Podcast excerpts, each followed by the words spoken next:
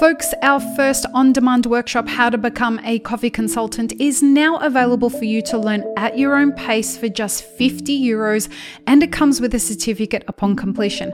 Go to mapitforward.coffee forward slash workshops or click the link in the show notes for more details. Support this podcast by supporting our sponsors. Welcome to the Daily Coffee Pro by Map Forward, friends. I'm your host, Lee Safar, and this is episode three of a five part series. And we have Martin from Mayorga Coffee.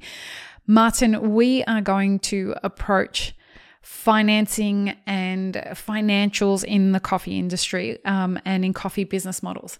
The part of this discussion that I really want us to, you're a finance guy, right? Like, yes, you're a businessman, but you're not a, you're not a, a, a businessman in the coffee industry that's in it for the coffee per se you're not leading that way. You're leading with a very finance focused approach to running a business, which is a breath of fresh air from where I'm sitting. Let's have a conversation about what's really going on um, about financing in the coffee supply chain. Well, I think the first thing to note is something very obvious. Coffee is the number two traded commodity in the world. So if you're in the coffee industry, I don't care if you think you're special and you're buying this special, unique, you're in that, you're within the tentacles of that reality. And what is that reality? When you see something that's heavily traded as a commodity and is basically an asset that moves and, and transacts, and you know, money's made by, you know, movement and velocity and transactions, well, that's a great place for the money to go and look for opportunity. Mm-hmm. So the financing of coffee is really the primary business coffee is the secondary business when it comes to how it moves, right? Because a lot of banks, a lot of financing groups love coffee, right? Especially when you get into the lower quality where you can fix against the market and do hedging and manage your futures, and it gets pretty sophisticated. Mm. But we are all subject to that reality. And those that are financing coffee at any scale, you know, I'm not if you're buying a bag or two a year, it's you know, you can put it on a credit card. But if right. you're moving at any scale and you think you're buying from this direct trader who they're they're dealing with one of five companies really mm. uh, that is in this industry. And in the US, one of one bank that really uh, you know, they don't even like to be called a bank, but um you're part of that. And you're either contributing to it or subject to it or being penalized by it or being part of an oppressive system that keeps that financing as a tool to make money on the backs of the poorest people in the world mm-hmm. with abusive interest rates, abusive practices of collateralizing debt with land that ends up being taken, collateralizing that debt with conditions where they have to buy the fertilizer and the inputs and do this and do that based on our terms and conditions because we loaned you this money. Um, it is the ugly reality of coffee and it's been what I've been trying to fix and work on. It's been, and look, I didn't know about the realities until what I did is I I, I lived in Nicaragua, I, and I, I spent the the first ten years of my business uh, in the coffee world was focused on being down there and listening and asking the questions. Mm. and who owns this mill? And who finances it? And you know you catch people in eyes that way. I mean i literally had a mill that we were very excited to work with in nicaragua. And um my lawyer, I, I had a, a, lawyer who actually we have an, our own export company down there. I mean, it's so bad that we own export companies in different countries because even the export companies then take too much of a cut. So I said, well, let's just open our own. Um, he told me before we met with this mill that the real owners were basically bankers that then kind of put in the the management team, but the banks kind of hide in the background. So anyway, we were talking to them about this program that they're touting about how if we bring our business to them and then we move our contracts to them, then they can finance our farmers and it's this great thing. But I'm a person who I don't take anything for face value. I said, okay, so walk questions. me through it. Tell me this, tell me that. Before you know it, we find out that let's say we had a contract at 250 when the market was $1.40. Um, a producer brings coffee to them for our mm. contract, and this is just a mill. Their their job should be to mill coffee, export it, and that's it, right? But no, they see opportunity beyond that. Mm. So they're going to bring in $100 of coffee against our contract. Uh, these people will pay the market price for that coffee, charge them interest until I pay, you know, for the full contract. So basically, they're taking the entire uh, delivery of coffee against a contract that you know 250 or whatever it might be, paying a dollar forty for it, calling it a loan, even though you're holding all their coffee, you essentially bought it for my contract. It's just the manipulation is just it, it's not just the global big picture. It's also what is happening in these countries and what is happening in these mills. Who owns these mills?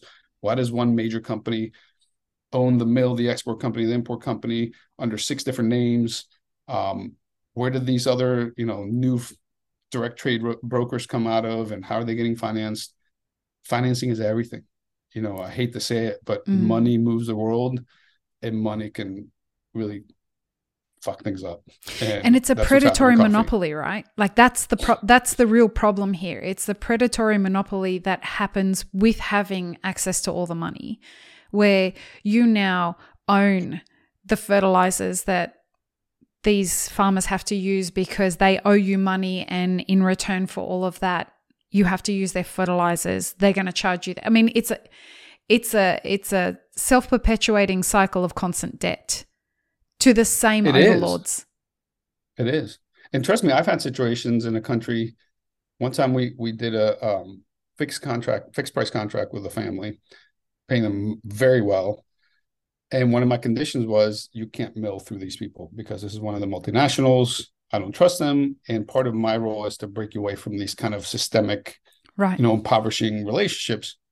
And I will never forget the granddaughter of the original owner of the farm said, but they've helped us so much. that got to break your heart And I said, Well, how have they helped you? How Mm. has your life improved in three generations? How, where is the help? Is just being around help? Is just being the one person that you're able to sell to help? Or is that basically monopolizing your entire future Mhm. by taking advantage of you? And you're now in the third generation. Where's the new house? Where's the growth? It's the same life. It's inherited debt. That's the problem. Every fi- every every coffee crisis we go to go through, there's bigger and bigger inherited debt, and I hear it from producer after producer after producer. It's a it's a massive problem, and and folks, Let just me to rem- interject one other thing. Please. That's important. I'm sorry. no no you go ahead. let's not forget that roasters are subject to this, right? They Correct. think, oh, I'm going to buy from this trader and they're going to give me 60 day terms. We're going to say the same thing. Go on. it's the same freaking group, yeah. right? They might have a cool, fun name in the US or the UK or Australia. It's the same people that are down there exploiting the people that you think you're helping. And now the only reason you work with them is because they're willing to finance you. So think about how powerful being the one that holds all the money is. You control an entire industry. And because the margins are so slim, and because people are getting into business not knowing how to run businesses, and because you're competing against people who you think started at the same starting point as you, there are coffee companies out there that have the flash packaging and many beautiful stores and all this kind of stuff that you want to aspire to as a coffee roaster and as a cafe owner. The part of the story that you're missing, folks, is that they are funded by massive VC companies. There are venture capitalists out there that have a vested interest in funding these businesses. And you don't know about it because they're not telling you about it. And so, you, what you're trying to do is to aspire to those companies thinking that you have a shot. You run your business at next to nothing. So then, what are you done? Then, then what happens? You're beholden to the finance companies to help bail you out with credit to buy green coffee containers, uh, your forward contracts for containers, and now you're a part of the vicious cycle as well. We have said it a million times on this podcast the coffee supply chain. We have checked and checked and checked and checked and checked. The people who make the money in the coffee supply chain are not people who are custodians of coffee. It is the banks and the landlords. That is who makes money in the coffee supply chain. And it's infuriating. Let me, Go I'd love ahead. to tell you a little story that Oh, highlights I this. love So- your stories. I have to be careful about names. I have so many stories. I mean, we've been in the trenches forever. hmm I was buying coffee from a group that emerged, you know, early 2000s or so. And well, I wasn't buying coffee. So what I was doing was I sourced from my producers. Mhm. This group did my trade financing, right? And I literally was moving all my coffee through UPS, which a lot of people don't realize. UPS was picking up containers at mills, taking them to port, bringing them to the US, and literally on the UPS trucks bringing it to me. So I handled logistics through Mhm. UPS. This group came in and financed uh, the trade, and I think they marked the, the coffee like two cents. That was our deal, Mhm. You- which is fine. You're adding a service, you're paying, Yep. you know, you're handling a lot of things, and you give me money, so I'm going to pay for that. Um, we, you know, we were doing very well. We get a letter one day from another coffee company that says, We have acquired X, Y, and Z trader. This is our you're you're now, you know, in our portfolio. Great to have you on board, blah, blah, blah, blah, blah. Great. Backing up a little bit, this same coffee company had personally flown me in a private jet to their facility mm. because they wanted to acquire my company and bring me on board. And I said no. Mm. So I get this letter. Oh, good. This is kind of weird. You know, like now they're, you know, they're they're the ones that I worked through for my for my uh, trade financing. Two weeks later, I get a letter saying we have analyzed your account, and we've decided that your uh, line of credit, which is substantial, is in the millions of dollars, is uh, we're cutting it to five hundred thousand dollars. So based on this analysis, you're now out of terms in excess of like 1.5 2 million dollars. We now. require payment. Yeah. We require payment within the next seven days or we'll take this matter to the courts whatever. I'm like what the hell's going on here? They send their cfo and some other guy to my office and basically say look we can do one of two things. We can put you out of business or we convert this debt into equity. Motherfuckers. And i'm sitting there like I don't want to sound paranoid, but did they do this entire deal just to take my business? because we have some very good customers that know us, like us, love us, and we've done business with for years. And frankly, we've been approached by many companies to acquire us because of those relationships. So they literally maneuvered things so that I would be indebted to them, arbitrarily changed my payment terms. And uh, oh, and by the way, I had coffee that I had imported that was sitting in their mm-hmm. in their um, custody and they said you have to pay us these millions of dollars and take all this coffee at once or we're going to put you out of business or we'll just turn this into equity and basically on your company. And my whole thing is look i'm independent. I built this business from nothing. When you start from nothing you fear nothing and you have nothing to mm. fucking lose. I said great. Take my company. Good luck. I you know i'll go tomorrow. down fighting. Mm. yeah. You think i can't do this again? You think my name and my reputation my relationships can't be take the money, take the coffee, take my house, take my shoes. I don't care. Yeah. Because that's, that's not what built this, and that's not before. what this is about. Yeah. Yeah, and I never had anything before, and I don't I don't attach myself to material. But these are the things that happen in coffee that people don't talk about. A lot of the acquisitions you've seen in the last six months and will see in the next two years are not people saying I'm going to sell my business and cash out. They're basically, and if you're smart, do the math. If a big trader buys a small trader, it's because that small trader was indebted to that big trader, mm-hmm. couldn't pay their debt, and now they're going to buy them out by basically saying, "Well, you owe me five million dollars. I'm going to convert it to equity. I now own you." But the press release says so and so has sold to so and so for millions of dollars, and I was like, "Wow, they cashed out." And then guess what? People like, trading business is a good business. I'm going right. to get into it. And a lot of it's fire sales and bailouts. And I just, you know, I think the thing that frustrates me is people don't want to do this kind of exploratory process of knowing what the industry is. And I think, you know, going back to the original topic, which is unfortunately, a lot of it's about finance because mm-hmm. money moves the world and money moves people. And I can tell you that I have seen money just, it's disgusting to me. Mm-hmm. Look, I'm successful and I have nothing against being financially successful. It's it turns people into some ugly creatures sometimes. Mm. And unfortunately, a lot of those ugly creatures amass more of the money because that's their focus. And when they mm. amass a lot of that money, they lose sight of humanity. Um, and I think we have to, and we owe it to the people that we that our industry pretends to care about. We owe it to them to understand what this looks like. Look, I'm in London right now, mm. and I'm on my way back from East Africa part of the reason I'm here, and I've been to other countries before this, is to meet with people that can help me create my financial model to be more efficient through you know better financing.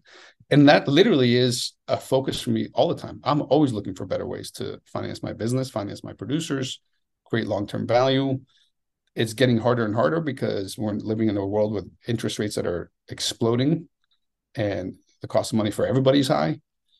But if you're not working on how you finance your business, who you finance with, you're kind of running in quicksand. You know, you might have a great brand, a great product. You might think your margins are X, but they're really Y. It's just so important. It's and the so risk is about to go up, folks. The risk is about to go up. People, uh, finance companies are about to get more suspicious about, and more stringent about lending money because there's the next two years in business and and especially you know our business is the coffee industry. The next two years in our business is going to really lean into warren buffett's famous saying when the tide goes out that's when you see who's swimming naked. Hmm this is the next two years the tide's going to be going out. And we're really going to get to see who's going to get eaten alive. And look, like me, love me. Unfortunately, a lot of people don't like me or love me in the coffee industry. I've not only survived but thrived for 25 years. Yeah. And I've done it through an economic crash in 2007, 2008, which was scary and massive. I've Mhm. I've lived through a coffee market that reached three dollars in 2010. And in every side of that, we've actually improved and grown. You know, and the reason we have is because those who were swimming naked were out of the game and Yep. the market just grew for us and we Yep. stepped in because we were prepared and we had foresight you know i have just so you know my business model is i have a monthly cash flow budget that is to the penny Mm. between now and the end of 2024 and then i have an annualized budget for the next eight years. I have a 10 year working budget at all times and frankly in my personal life too. Hmm. if you don't have a vision and a plan and then be able to plug in the variables oh well interest rates are going to go up by 4% or they may go down. Let me plug that into my model. Oh shit that makes my cash flow negative. What do i need to change in my operational model or my costs or my if you don't have that flexibility coupled with vision of trying to understand where uh, economic variables will take us you're just kind of showing up and you're at the mercy of the tide. And that tide is going to take you away or drown you or and to me that is what business is is trying to control your destiny. You never can really do it. But those of us who do the what if scenario playing and really feel sound with our models we have a better, Have a better And that's how chance. I've seen people come and go over 25 years. Yeah. uh, and i think if there's anything you listen to from me it's that importance because i want people to be successful. A lot of people think look the coffee industry is riddled with people who want to be the last man standing right? We're the most sustainable. We're the best. Look i'm not against and i want every small to medium business to thrive because i want us all to then take over and squeeze out the very small limited number of massive players that are the real issue. Mm. But it's like that you hear that that saying where you put two different ants in a jar and shake it they're fine until you shake it up and you're shaking it and they're fighting each other Yep. that's kind of what's happening in coffee Yep. you know the big players that are really the money really the financing really they're not even in the conversation they're not even at the trade shows they're, they're just kind of watching counting their money while And laughing. oh, oh. They're laughing at the rest of us. I guess, folks, the thing that we're saying, it's not don't open a business. What we're saying is get financially literate as a part of your preparing to open your business. It's not just about your fit out. It's not just about buying a roasting machine. It's not just about picking all the delicious coffees that you want to serve.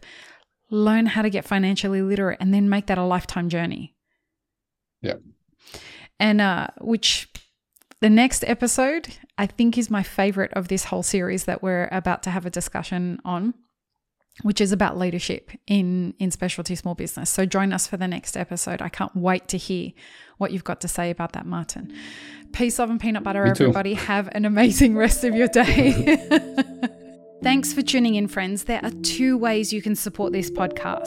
Firstly, become a paid member of our YouTube channel. Secondly, you can join our Patreon for as little as $3 a month. Both have options for exclusive ad free content and early release content. Don't forget to subscribe and share this podcast with your friends. The Daily Coffee Pro is produced by Map It Forward, and the music you're listening to is called Run, Run, Run off of my album Laundry After Midnight. To get older episodes of this podcast, as well as more information on Map It Forward, head to mapitforward.coffee. You can find links and more information in the show notes below.